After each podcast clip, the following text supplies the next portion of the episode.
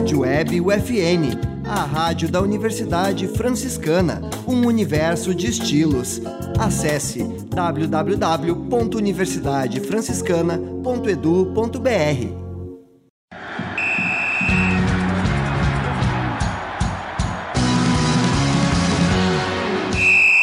No ar, U F N Esportes. Você vai saber agora as principais notícias do esporte no Brasil e em Santa Maria.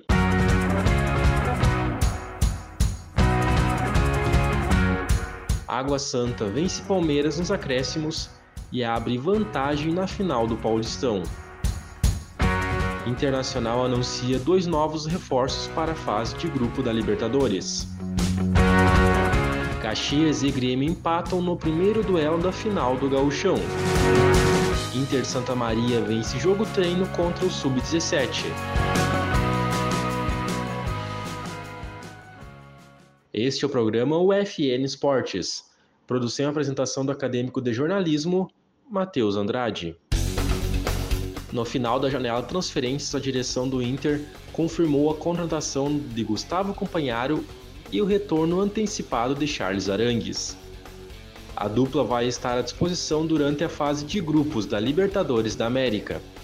O atacante Giantis Dias também é um alvo. Antes da delegação embarcar para Medellín, a direção trabalhou para concretizar as contratações.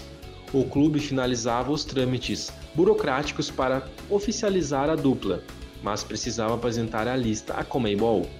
Campanharo e Aránguiz tiveram os nomes inscritos de forma provisória, permitido pela entidade, quando é informado sobre o andamento das negociações. Eles vão estar disponíveis para a disputa da Libertadores, no caso do chileno, quando estiver recuperado de lesão. O primeiro jogo da final do Campeonato Paulista de dois mil e treze teve uma vitória histórica do Água Santa por dois a um sobre o Palmeiras. No domingo, dia dois, na Arena Barueri, o time de Diadema quebrou a invencibilidade do Verdão na temporada, com dois gols de Bruno Mezenga, o segundo nos acréscimos do segundo tempo. Endry fez gol palmeirense. O clube paulista e a Água Santa fazem o jogo de volta da final do Paulistão no próximo domingo, dia nove, no Allianz Parque, às quatro da tarde. O time de Diadema depende só de um empate para conquistar o título, enquanto o Verdão precisa vencer por dois gols de diferença. Vitória alviverde por um gol leva a decisão para os pênaltis.